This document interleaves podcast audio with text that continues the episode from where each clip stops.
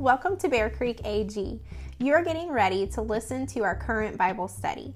Right now, Pastor Tony is walking through the book of James. So grab your Bible and a notepad or journal and join us.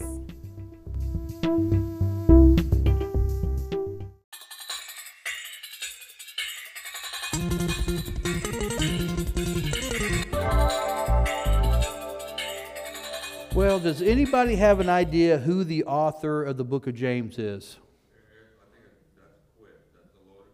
It is a loaded question. Who is it then, brother? It is James, absolutely. The author of the book of James uh, is James. Does anybody know who he is other than his name being James? That what we believe who he is? Absolutely. He was the half brother. Obviously, they didn't share the same earthly father, but he was the brother, one of the brothers of, of Jesus. He was also a leader in the church in Jerusalem. Okay? He was one of the main leaders of the church. He writes this letter. This letter is written to. Um, the Jewish Christians who had at this point scattered. They had left Jerusalem. So the letter's being written to, to shepherd them, to encourage them, because he was still in Jerusalem, but many of them had, had left because of who was martyred. Who do we know was martyred in Acts chapter 8? It wasn't Paul. Paul was part of the martyring, but who was actually killed? He was a deacon of the church, Stephen was. Yeah. And because of the martyring that came, we know that the church, they fled for their faith, for their lives because of their faith. And it's during this time that they did. And so he writes it. This is actually one of the earlier written New Testament books. Of all the books, it's one of the earlier ones. It was written about AD 40 to AD 50. Okay, so it was written pretty well. I know, I know sometimes we think that the books are in chronological order in the Old Testament, New Testament, and, and they're not.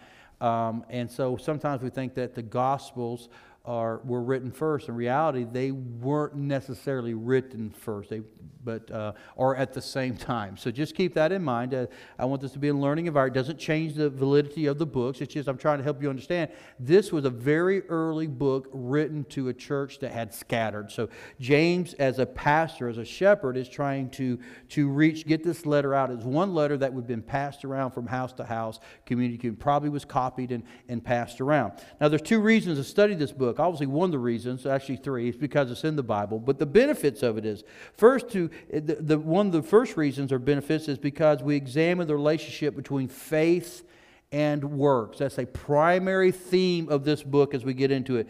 James, refer, James refers to faith 14 times in this short little letter. His letter also is filled with the command to obey. You'll hear him say over and over, you know, don't be a hearer of the word, but be a doer of the word. We need to obey. And you're going to hear that a lot as we go through it. And 59 different times he gives a command. So obedience is everywhere.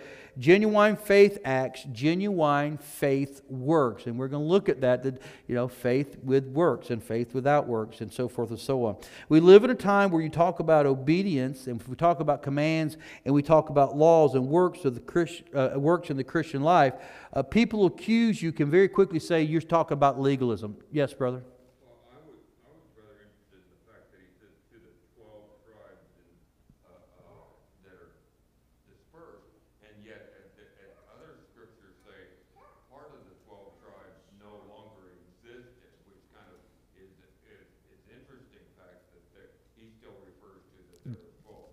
Absolutely, yeah.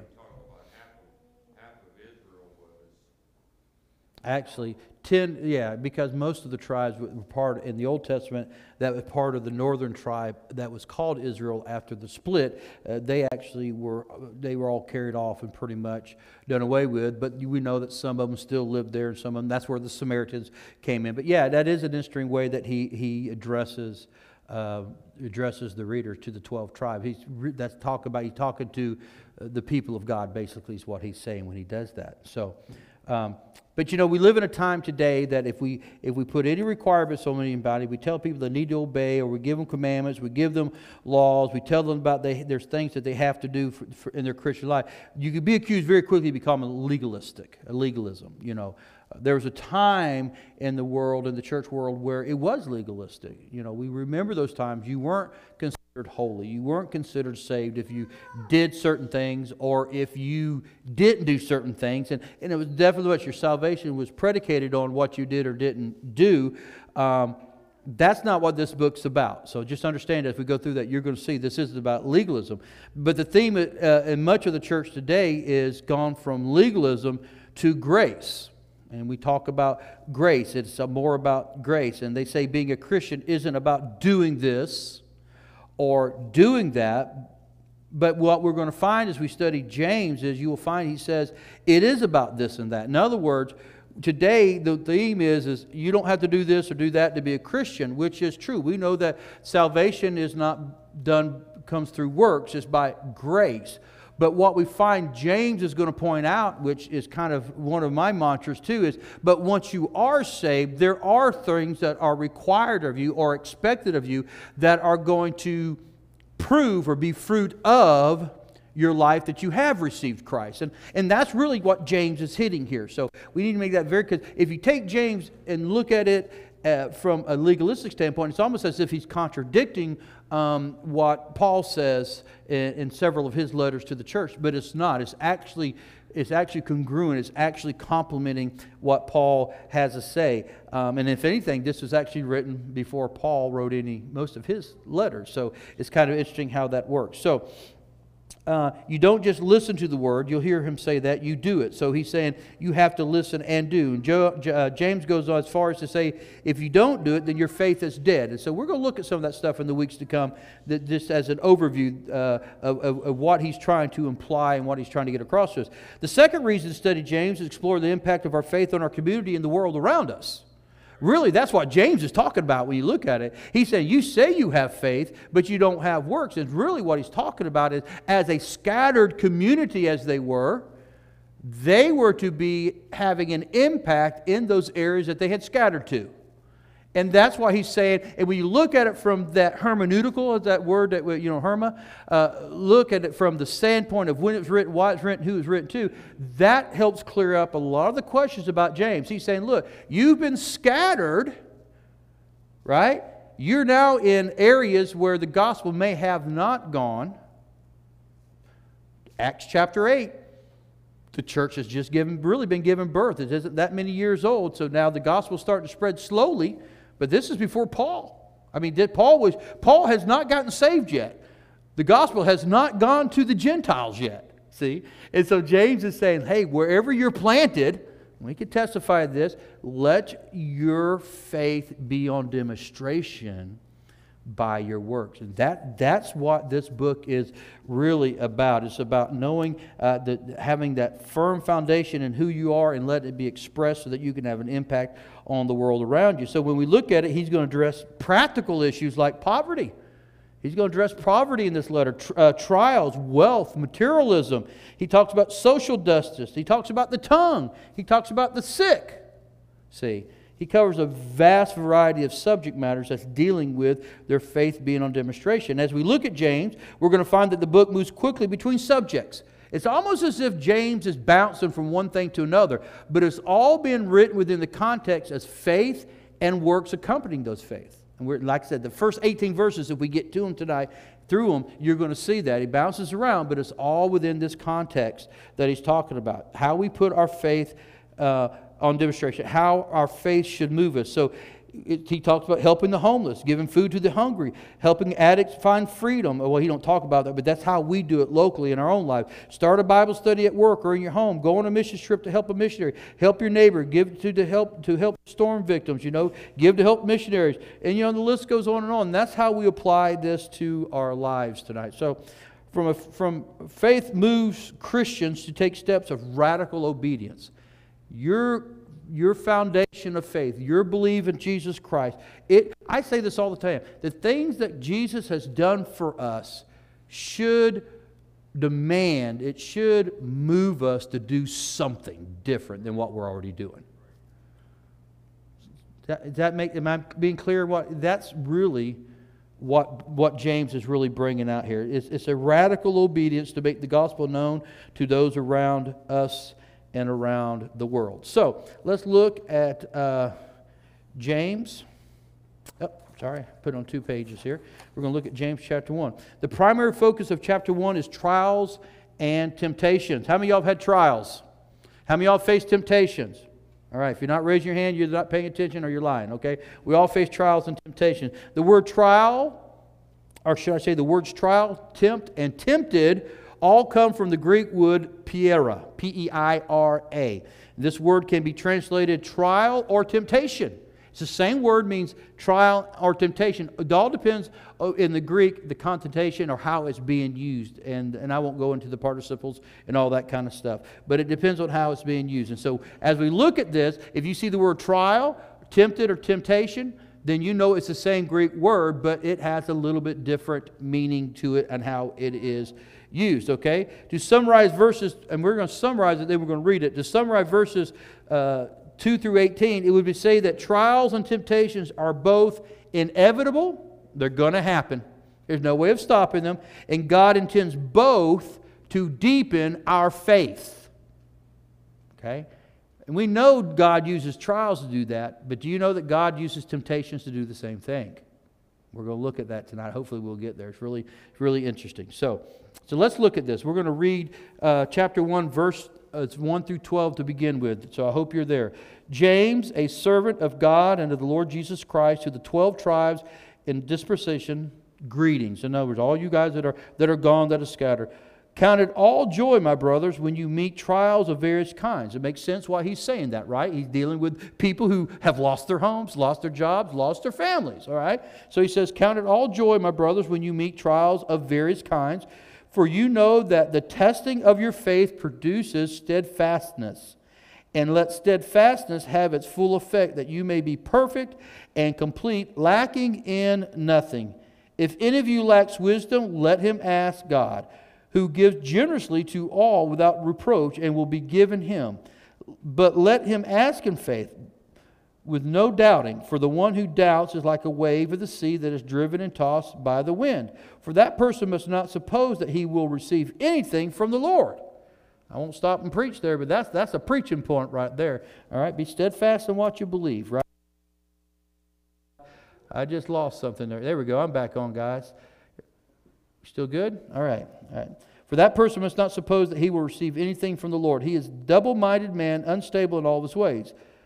Verse 9. Let the lowly brother boast in his exaltation, and, in, and the rich in his humilia- humiliation, because like a flower of the grass he will pass away. For the sun rises with its scorching heat and withers the grass, its flowers falls, and its beauty perishes.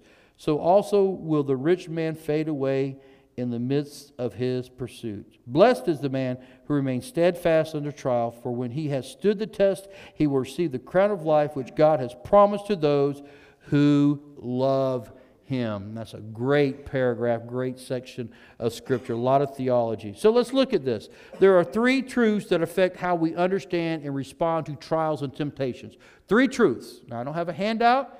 I'll be more than happy to keep repeating these truths as we go along. Within the first truth, there's going to be four points. It's not a message, but there's four great truths about uh, this first point. The first point is God is sovereign over our trials.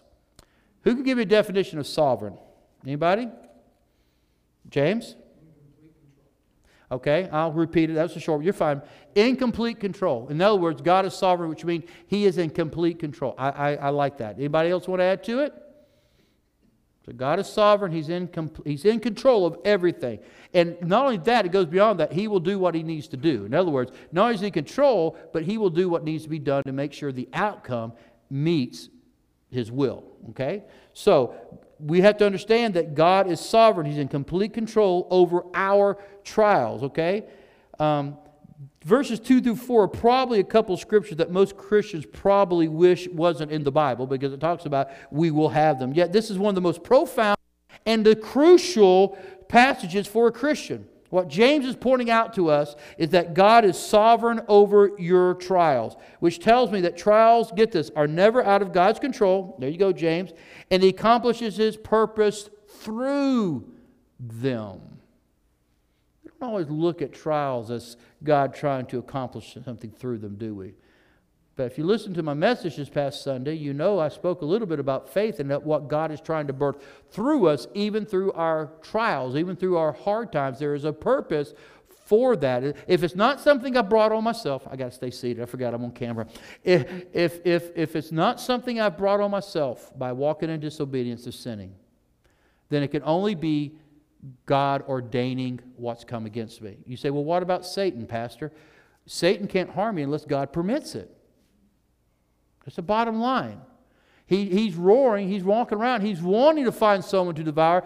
I'm there, but God's hand of protection, as long as I walk in obedience to Him, His hand is going to protect me from that.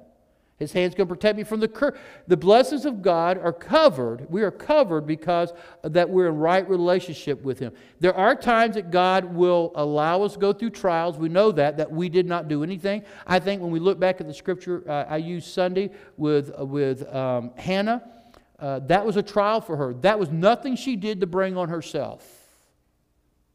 She didn't do anything to be barren. That was just where life had brought her to. is actually part, it's part of the curse of the fallen nature. But God interceded for her behalf. And, that, and with that, her faith grew. And of course, she was tested with that. You can go back and listen to the message. So we have to understand that the trials are never out of God's control. If they're trials God allows to be upon us, He is in control of those trials. Jesus was led into the wilderness by the Spirit of God for a time of trials, for a time of testing. See? God permitted that. Jesus didn't do anything to, to, to allow Satan to come. Just part, God allowed Satan to come to him, just like he allowed Satan to go to Job, right? Are you with me?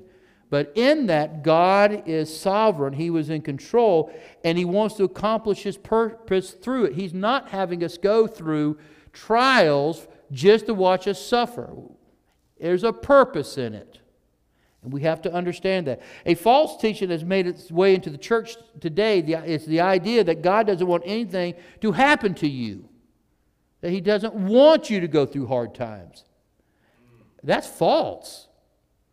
I'm working on a message for two Sundays, not this Sunday, but the following Sunday, and I won't, I won't, I'm not quite finished with it, but I can just tell you this. One of the points I'm going to make is that the only way that we can learn, learn discipline, the only way that we can exercise our, our our character muscles, uh, for lack of a better word, is that we have to exercise. The only way you're going to grow is to exercise. Same way with your faith. It's the same way with that part of your life. You have to understand that God never intended for you not to go through trials. It's throughout the Bible. We live in a fallen world. It's just part of fallen nature. It's part of it, see? And, and, and, and, and just look who this book is being written to. He's been written to the Christians in Jerusalem that have been scattered. Are they not going through a trial? Are they not going through tribulations? Absolutely. Are they not poor? Have they lost their jobs, lost their homes, lost their property, whatever it is they own? Absolutely. And so, from that vantage point, God, James is trying to say, look, God is sovereign. He's saying, God, He's got this under control. Something good is going to come out of this. He's considering, he says, matter of fact, you need to consider your trial as joy. Wow. That's, that's hard. Mean, he uses this term joy. This is a command and not a suggestion. He's not saying, you, you ought to consider it joy. He says, no, this is you should be considering what you're going through. If it's not something you brought on yourself and walking in disobedience or, or, or, sinning or whatever the case may be if you're genuine this is something that's come up on you. I did nothing to deserve covid-19 i did nothing to deserve my house and this church being destroyed by hurricane michael. That was a trial. That was nothing more than a test for us christians. If you missed it you missed a great opportunity to have joy. And we're going to talk about joy in this. We should, we should have been able to find joy in all that. Not enjoying the fact that we lost homes, not in the fact that we, that we may have lost lives and we lost property, but joy in the fact that we know through this God was accomplishing something. All right, got two hands, very, very quick. Come up here front here first, and we'll go to the back. I knew I was going to get somebody to pipe up sooner or later about this. Go ahead, James. Um, the sometimes the even the trials that you did bring on yourself, God is sovereign in them, like Jonah. Oh, absolutely. Right? Jonah brought absolutely. that trial on himself, but God was sovereign in it, and God had a purpose in it. Absolutely. You see what I'm saying? It was totally Jonah's doing. Right. that got him into the situation. But at the same time, because God is sovereign over all things, Absolutely. even your mistakes. But we can't blame God for Jonah being in the belly of the fish. No, but at the That's what my time- point was. But, God can But use God it at the same definitely uses- He's still in control of it. Absolutely. Manipulate it to be what I'm in comp- I'm in comp- God's will will always be done. I'm in-. Um, well, I, I won't say God's will will always be done. If it's His will that none should perish, we have people dying and going to hell every day. So we got to be careful about God's will always be done in that sense. Yes, majority of the time God is in, He is sovereign, in control, but there are certain things that He depends on us to do for His will to be accomplished. Does that make sense? I'm saying that we don't have a part. All I'm saying though is if God, nothing happens that God doesn't want to happen. I, okay. I mean, I don't know. man. I don't want to, I can't even go there, James. I can't tell you that God's okay with billions of millions of babies being aborted. You say God's okay with that. And what I'm saying is, right. And I'm saying that God wants the world to change, but there's sometimes He's waiting on us to do it. Absolutely. I think we're on the same page. I just got to be careful how I term things because if not, very quickly, we, we undermine the true foundation of the Word of God. And that's what we stand about. We don't blame, absolutely don't blame God. I thought another. Brother Carl, you had a comment or question? Yeah, I think James is trying to tell everybody, as long as we've got sound faith in God and we're obedient to God, that we can endure anything. We can get through anything that comes Yes. before us. Yes. Uh, that way, we don't let the negative negativity get into it. We have the positive look at it, and we take it on from there. Okay? I would agree with that. Absolutely. Absolutely.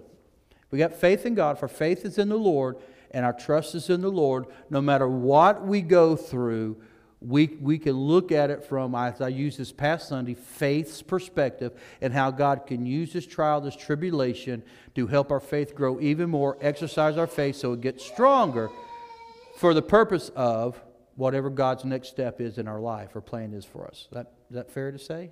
Is that good? Okay. This version says endurance, and I kind of like that too. Endurance.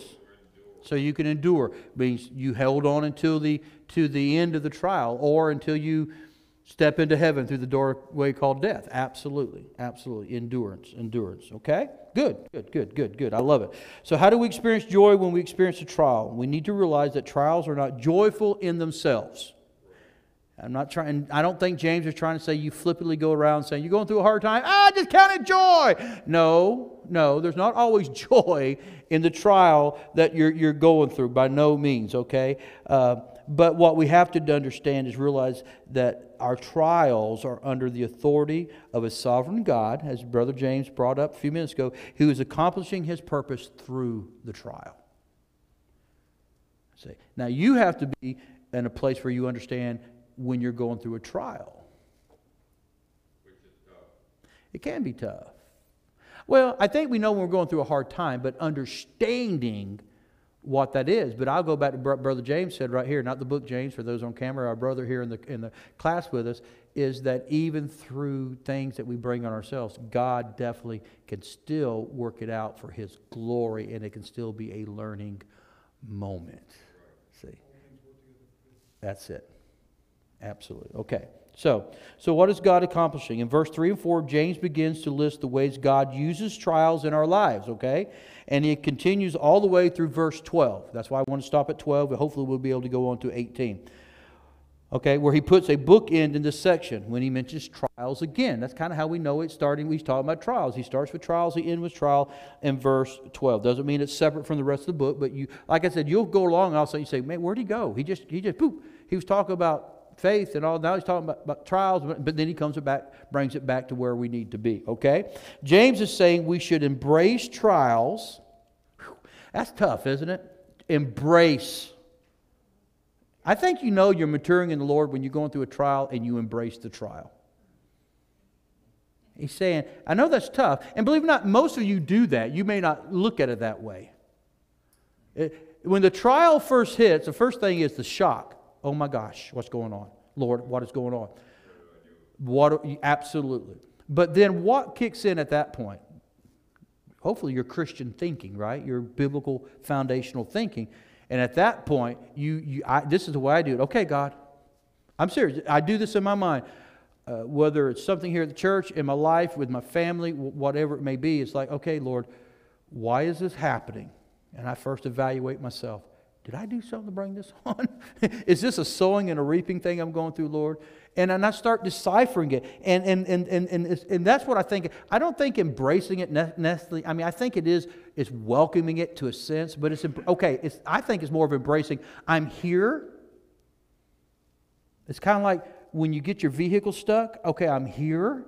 I don't like it, but I'm embracing this. What do I have to do now to either get through it or what, what, what is next? I think that's what embracing, and, and, not for what they are, but for what God accomplishes through them. And I think if we can start changing our way of thinking, evaluating why am I here? Why am I going through what I'm going through? And then understanding, okay, God, what can I benefit from this? If you're in charge, if we really believe you're in charge, what is it that I can learn from this situation? What are you trying to do in me. Wait, wait, I'm sorry. I, I, want it, I want it on record so people who are watching can hear, okay? I know this is hard to get used to because usually on Wednesday night we don't have to do this, okay? I know, too, that when you're going through those trials, if there's somebody beside you that's going to talk you down, you have talked me down lots of trials let's make sure we clear, not talk down to her, but, Not talk but brought her off the ledge, yeah. so to speak. drop- brought her yeah, back to reality. the best of the Yeah, yeah. And that helps you when you're going through these trials to have somebody beside you. They can look at it from a different perspective. Oh yeah, yeah. He look at it totally different than I than I do most of the time. And you talk me down, so I don't want to jump off the ledge, Right. you know, or whatever. Or give up, or whatever that helps. That and that helps when you're on the. Oh, The you're, ledge. welcome. you're welcome, baby. You're welcome, oh, honey. Well, thank you, thank you, honey. It does. It does give us hope, absolutely. So we're going to look at four things right here. This is point number one, but there's four things very quickly I want us to see. There's four things we can learn in, in these trials, in these times, that, cause, that can cause us to be rejoiceful or rejoice in them, okay? And the first thing is we learn to grow in God's likeness when we go through these things. Okay. Now, can I say something that, um, that I think can probably bring some clarity to this study? Um, it's something that God has keep repeating in my mind, so I'm going to share you, uh, with you a personal God thought. And It's actually, it's actually biblically based. It's very true, but I don't, I don't know if I've ever really thought it this way. But everything God puts me through or allows me to go through is to prepare me for the day that I stand before Him in judgment. Amen. I want you to think about that for just a minute. We don't always think of it from that context. But if God is permitting a trial in your life, or if you brought the trial on yourself and God can still work through that, everything He is doing, we know His plan is for the world to be reached. We know we're part of that plan. I get it. That's to build our faith. But the reality is, one day you are going to stand before God, and everything He's doing is for that day. He is preparing you for your judgment day. And if there's one thing I want to hear when I stand before God, is well done. See, it's a totally different perspective. It doesn't mean my salvation is in the balance. It doesn't mean that at all. I'm just talking about when I stand before God, it's not going to be you're a goat. No, I know I'm a sheep. Bah, right? I know I'm a sheep. And as I look through this congregation, I believe everybody in here is a sheep. So the things we go through is not to get you, it may be to get you in step with God sometimes, but the purpose for getting you in step is for, yes, for you to fulfill the plans God laid out for you in advance, Ephesians chapter 2. Absolutely. But all of that, and that is to reach the lost and, and make disciples. Absolutely. But the end result is one day you're standing before God and He is preparing you for that day. Absolutely. Yeah. So I say that because that really changes your perspective when you when you think of it within that context. So so with, with, with trials, we uh, James chapter one verse three and four says, "For you know that the testing of your faith produces steadfastness, endurance, patience." And let steadfastness, endurance, patience have its full effect, that you may be perfect and complete, lacking no- nothing. This is, this is the primary purpose for the trials in this passage. God's goal is for us to mature in Him, to grow in the likeness of Jesus, so that one day when we stand before the Almighty God, His goal for us is, is to be prepared for that day. I, I, I'm a child's minister, child's pastor at heart, you know. I've done children's ministry, so I don't want to talk about how long ago it was and how many years, but I did it for a long time, and I think in a childlike way. Uh, and, and I know it probably won't be this way, but I just get this idea that there's going to be a picture of Jesus. You know that picture that we all have of Jesus. We all had him on our walls at one time or another. And then you're going to be standing, and God's going to kind of say, okay, let's see how close you compare to my son. See? We know it's not a painting, but you hear, you hear my heart. It's going to I am not your standard. If you're trying to live to be like me, God help you. If you live to be like me and I'm your standard, you're way behind the curve. Now, I want you to follow me as I follow Christ. That's what Paul said. Absolutely. But Jesus is our standard. And when we go through trials and we go through these tribulations, as we call it, it morphs us, it molds us, it makes us, it grows our faith, it makes us lean on God, it makes us stand on the Word, all for the purpose of conforming us to the likeness of His Son, Jesus Christ, our Lord and our Savior. That's hard to swallow, isn't it? But that's how much God loves us and wants us to be transformed into the image of His Son. This world is not about us, it's about Him. Okay, so we need to keep that in mind, okay? If our goal is to know God and be conformed to His likeness, then we can take joy in trials because we can know that no matter how tough these trials are, they are moving us towards our goal. Brother Ben, put you on the spot. You've been going through a twi- trial for two years. It looks like this particular trial is just about, this plane's hopefully going to land within a month or two. I hope, and I think the answer is yes, and I pray that through this trial, you leaning on the Lord Jesus Christ, that you have been transferred more into the image of His Son. Brother John, hang on just a minute, brother. I know, I just want this to be heard. I'm, I'm putting him on the spot, but I, I have a right to do that, so. I think God woke me up this morning and said to me, It's not where you're going, it's where you're going for me. Mm-hmm. It's not what you're doing, as long as you try to do it right. And I have tried, I really have. But I understand a lot of uh, Old Testament stories now, especially Job, and I'm not Job, but I understand why he questioned God. Then this morning, about 4 o'clock, I got up went outside. And I've never seen a moon like that in all my life. I still know that God's in control. I Yep. still know that all this that we've been fighting is fixing to come to an end. I believe Helen's trials are fixing to come to an end. Amen. I believe I may even get my lungs back one day. Amen. Uh, and I believe that, like I say, everything that we've been fighting, God said to me last night, is not where you're going if you're going with me. It's where I'm taking you. Absolutely. Absolutely. Yeah. That's it, right?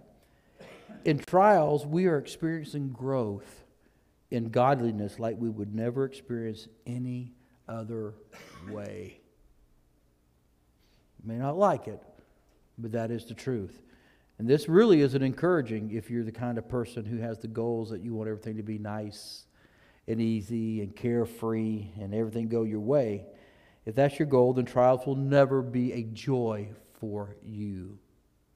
There again, when I say joy, matter of fact, I- my message I was speaking two weeks talked about we're to always have be rejoicing and praying and think and thanking God.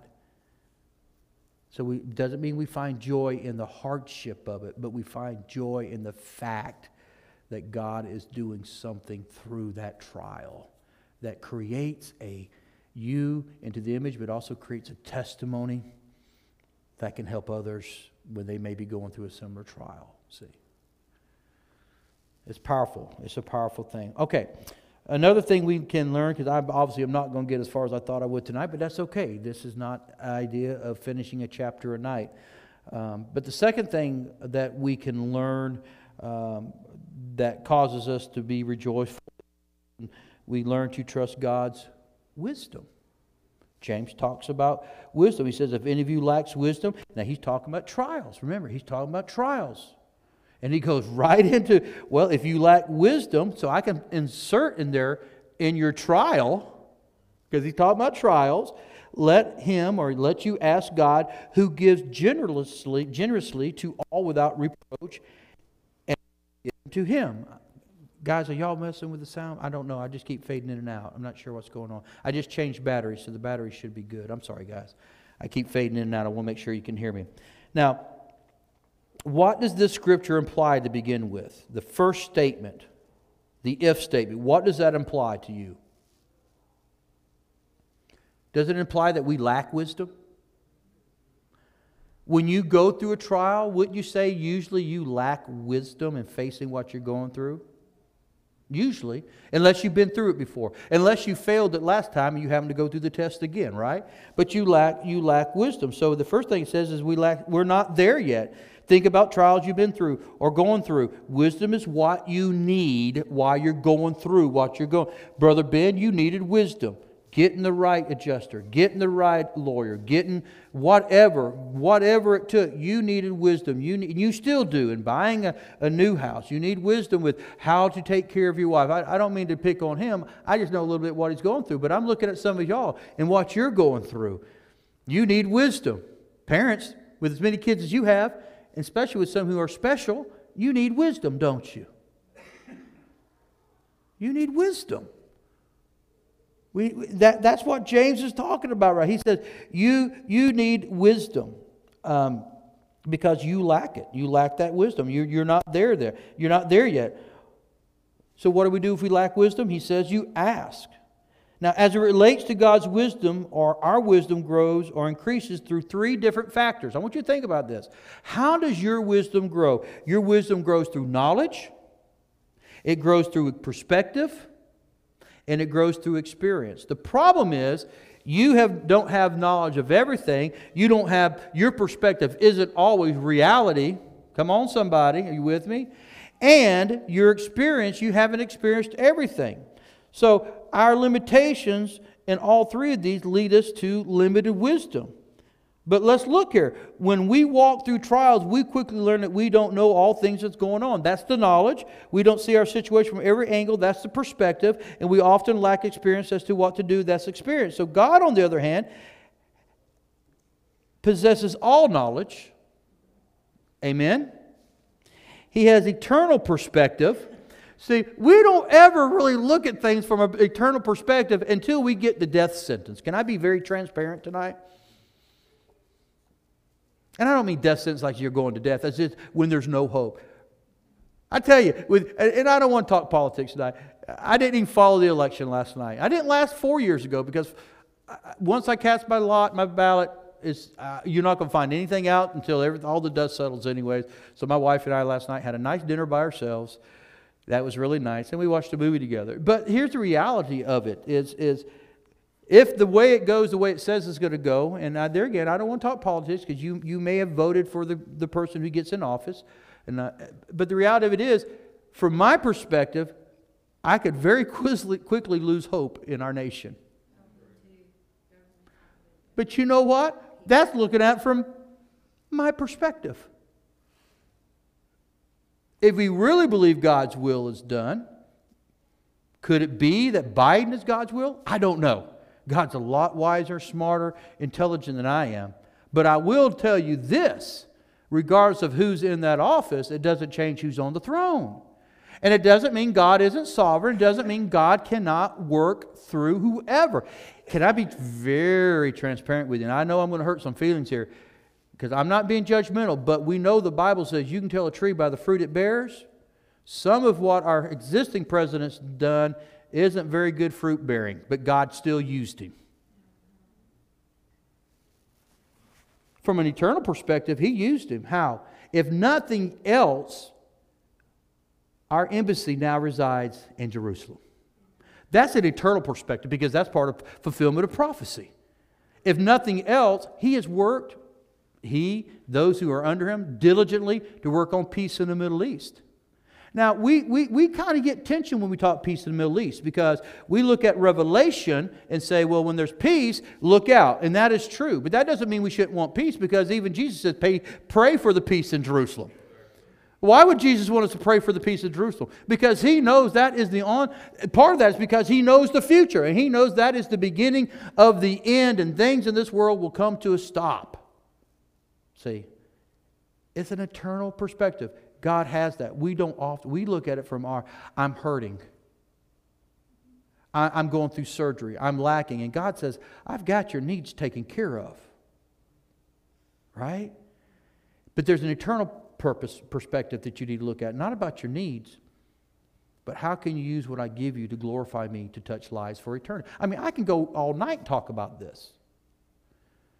We have to change our perspective. We have to know that God has the perfect, perfect perspective to what we're going through. And in Christ, He has experienced every kind of test and prevailed. So God's done it all. He's got the wisdom, He's got the experience, He's got the perspective. We don't. So who do I go to? See, when I was in school and I struggled in a subject, I didn't go to, if I was struggling math, English, or whatever, I didn't go to somebody who was weak in those subjects. I'd go to the teacher or someone who made an A in that class, someone who was a lot more smarter than me. Excuse my ignorance. right? That's, that's what I would do.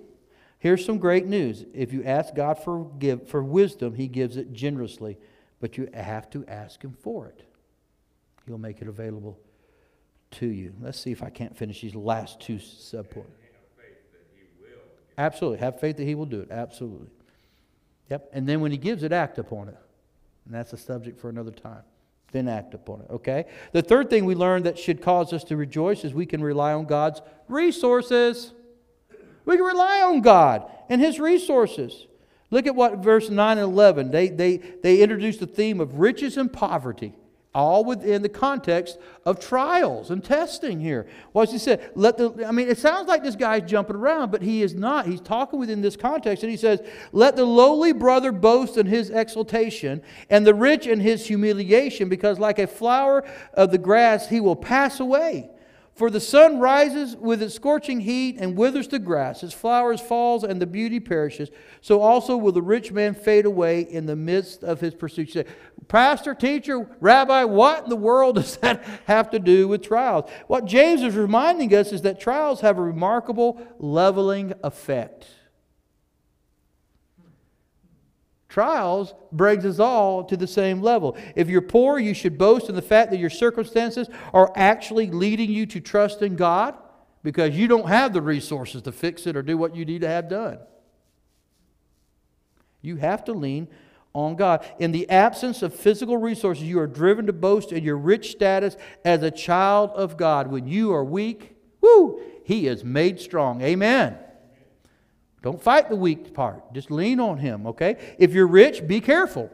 Riches aren't bad, but just be careful because trials remind you that money cannot solve your problems and all the stuff you will fill your life with cannot cover up your hurts.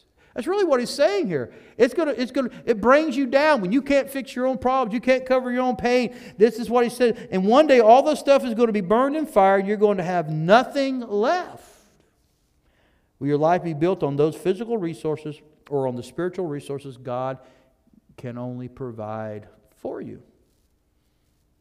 We can learn that. We can learn to rely on God's resources. The fourth thing we can learn that causes us rejoicing is that we learn to live for His reward. It's kind of that eternal perspective, isn't it? Verse 12 Blessed is the man who remains steadfast. Now, he's talking about in trials. Blessed is the man who remains steadfast under trial, for when he has stood the test, he will receive the test, the test of life. This is the part I've talked about. He's preparing us to stand before him one day in judgment. And when you do that, you, are going to see did you pass the test? If you did, you receive the crown of life which God has promised to those who love him. man, you're going to have a crown one day. Now, we have to understand that to be blessed in this, this is uh, uh, one of several instances where, if you read the book of James and you go back and you read the Sermon on the Mount and a lot of Jesus' teaching, you're going to find that James, and we're going to see more of this as we move forward in the weeks to come, James really falls back on the teachings of Jesus very strongly. Okay, so it's almost as if he was around to hear them. Now, we don't have record. We know at one time his family rejected him, so we don't know. We don't know. But somewhere, he, he maybe in the inspiration of the Holy Spirit, he's going to lean heavily on the teachings of Jesus, and he uses this word blessed quite frequently. Okay? But I don't want you, when he talks about the crown of life, there's two ways that we can misunderstand this crown he's talking about. Uh, Don't picture a gem studded gold headpiece that is worn by royalty. In James's day, the reader would understand this is a reef uh, headband made out of, out, of, out of plants that would be given to the victor. It's a victor's crown. Now think about that. When you, when you pass the test of time and you're standing for God, He says, Well done, my good and faithful servant. You're given this crown, which means you overcame life. You came overcame sin through the blood of Jesus. You overcame temptation. You overcame the trials. You overcame the hardships of life. You crossed the finish line and you probably finished strong. And Jesus says, Well done. Here is your crown of life. You are a victor. You celebrate the victory. I don't know about you. I do a little preaching there. That gets me a little excited. We are already victorious through Christ. That is just the evidence of the life we will have led, okay? Running through the trials of life victorious. That's what he's given us a picture of. But I also don't think this crown is being just a physical crown. It's more symbolic of the person receiving the reward of eternal life. And he says, just hang in there. You can rejoice. You can rejoice knowing that you are going to be victorious over this trial through Jesus Christ. Amen. And at the end, you will live in eternity with Him as a victor, as a child of God. This trial is not going to take you down, not going to take you out. God orders the steps of a righteous person, man or woman of God. Don't live in fear of that. Embrace it. Okay, God, I'm going through something. If I've caused it, please help me, show me how to stop it if necessary. If you're trying to teach me something through this, Lord, help me. Give me wisdom. How do I handle this? Help me see it from your perspective, God. I got to think eternally. I got to keep my mind uh, in, in heavenly places. I got to think, as, as Colossians tells us, okay, Father, help me understand this and then understand I can have joy knowing that one day this trial is going to be over in this life, and one day all trials are going to be over, and I will receive the victor's crown. See, we, brother, we're probably going to have to end right there. Go ahead. You have plenty of time. I'm talking about. I probably won't go any farther in my notes. Go ahead. The, the the question that comes up here is that when you plead the blood of Jesus Christ, don't you automatically win the crown and accept Jesus Christ your Savior? Isn't that the Oh, crown of life? abso- Now, we're talking about two different crowns. Yes, but he's ta- but apparently. abs- no, not Because- not necessarily. Because he's talking about you can get the crown when you endured the test, but however, you get salvation and the victory in Jesus Christ through Jesus Christ and his blood and, it, and believing that he oh, died. Oh, absolutely. See, so there's, I- talking about two different things I, I here. see him focusing more on the fact that you are going to receive that crown when you get to heaven. I think it's more of keeping that eternal focus. It's more of living for the rewards of, hey, I, you're right. When you're saved, when you receive Christ as Lord and Savior, your name's written in the Lamb's Book of Life, no doubt. You, you, have, you have a place being prepared for you. I don't, yes, absolutely. But with that in mind, when, in other words, just understand that that's, that's your reward, though. That's the point. Stand firm. You can, you can embrace these trials knowing that your destiny is heaven. Your destiny is eternal life with Jesus Christ. That is your, your reward. Jesus is your reward. We even says that in the word. That is your reward. We get reward, but, the, the, but don't get so lost, caught up in the fact that I got a reward. It's the fact of the matter of concentrate, focusing on the end. When the end does come, and I have withstood these trials, it may be hard here on earth. This is the worst it's going to get for you as a Christian. It's only going to get better, right? If you're not a Christian, this is the best it's going to get. But knowing that, brother, you're right, but knowing that, Brother Gerald, it's just, you can, in other words, you can embrace the trials you're going through and, and be rejoiceful in the fact that you know that this trial ain't going to kill me. It ain't going to take me. I mean, God obviously through a trial can take you. Don't get me wrong. But the reality is, your trust is in the Lord. Your confidence is in Him. And I can embrace it. Um, you know, when that issue, not, not to bring up my personal life, but that issue, the biggest trial, I've been through some big trials, but the biggest one was my wife's health that time. Not just with multiple sclerosis, but where she literally, as I shared this past Sunday, I got the call, we're taking her in now. We can't wait on you. This doesn't look good. Those were the words. This does not, Brother Joey knows. He came into my office and I got on the phone and it's like, this doesn't look good. I was facing a trial. I didn't do anything to bring that on myself. She didn't do anything to bring on that on herself. And I had to, I had to, I'm not going to tell you while I was going through it, I embraced it in the sense that, oh, yay, my wife may die or, you know, worse, you know, whatever. No, but the point of the matter is, is I, I, I, I learned and I grew during that time. And there is joy knowing, I, I found solace in this. I found solace in this. If God chose to take my wife, not, I would miss her greatly. And I'm not saying I'd be hooting and hollering, yeah, God, woo, thank you, Jesus. No, but I would be rejoicing in the fact that I knew where she would be. And so it is with me. I go through trials and tribulations, and I know one day I know where I'm going to be and this world has no, has no, has no grip on me. And I think where we, we're sometimes, and I don't want to be a browbeater, this is a, this is a learning environment. This is a very open, I want us to discuss. And anything you have is a great question, always. But, but I don't want this to be taken hard. I think sometimes, though, as, as because of the nation we live in, even, listen, even whom, whomever gets in office in February, January, whenever, January, whatever date that is, we still live in the greatest nation in the world. We do. As bad as it is, it's still a lot better than most places in this world. But because we live in such a, a prosperous, blessed nation, which I thank God for that, I hope He keeps His hand on us, we'll see, we sometimes forget that we're pilgrims passing through. And we forget that we're to be building God's kingdom and not our kingdom.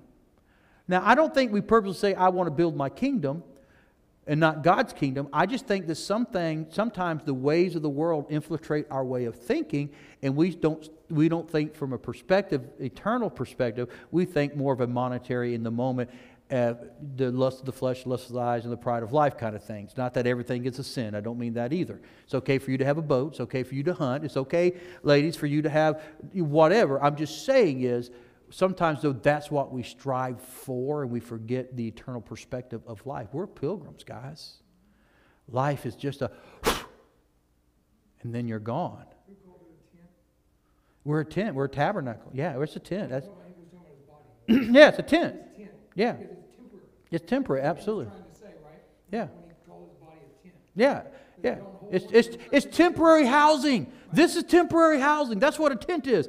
Nobody in the right mind wants to live in a tent. You may want to glamour camp, and you may want to go camping with your kids. I get it. But you don't, trust me, there's people after Hurricane Michael lived in tents for months. They don't want to live in a tent. And I guarantee you, say that you don't want to live in a camper. That's temporary housing. But so is this. This is temporary. Man, I used to be skinny. I used to weigh 130 pounds. I used to be young and vibrant. All my fingers and thumbs worked. I didn't ache, didn't have aches and pains, man. I could go, there's a time I could actually go out and run a 5K, and I would run it in under eight minute miles at one point. I know. I'm twice the man I used to be. it was a bear. but the reality is, I've gotten older. And I haven't taken real good care of this body. But even if I did, even if I ran and I lost a bunch of weight, the reality of it is, if the Lord should tarry, I'm just going to be, uh, worms are going to eat me. This part of me. You know? But the real me, my soul and my spirit, will live for eternity. And one day, I will get a new body. And I hope that I don't want to be 130 pounds again. My wife said I looked like I had a turkey neck, so I don't know why she married me, but I would I don't know what my new body will look like. I just know it would be perfect in every way.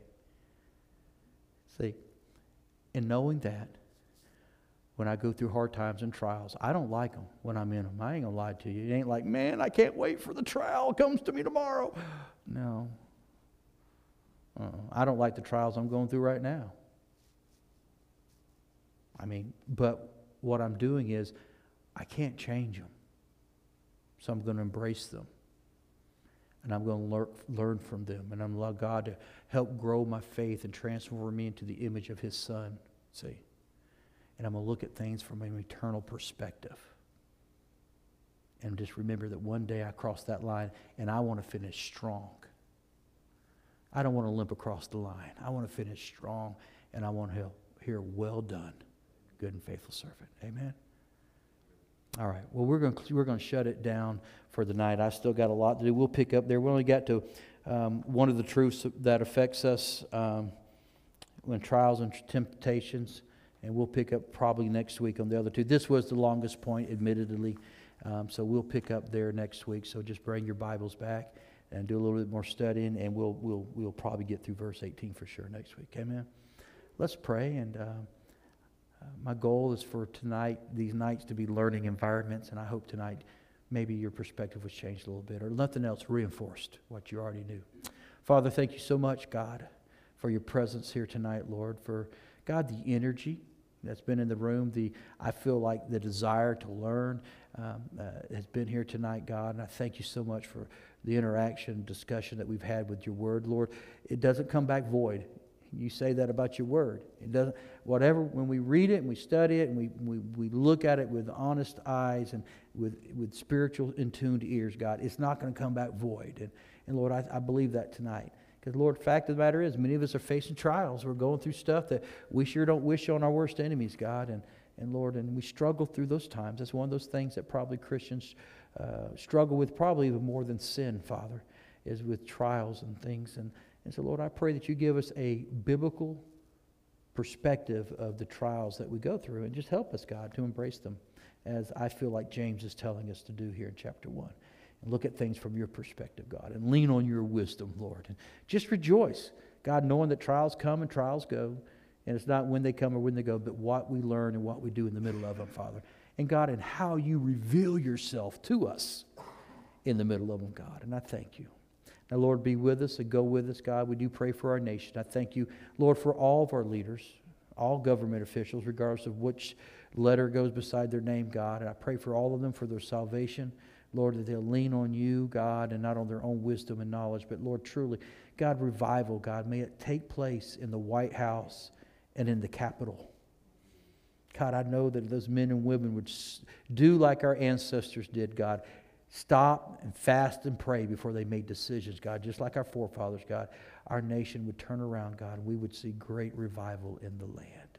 I'm still believing that can happen, God, because nothing's impossible with you. Thank you, Lord. Keep us safe tonight as we go home. Give us rest. In Jesus' name, amen. God bless you, folks.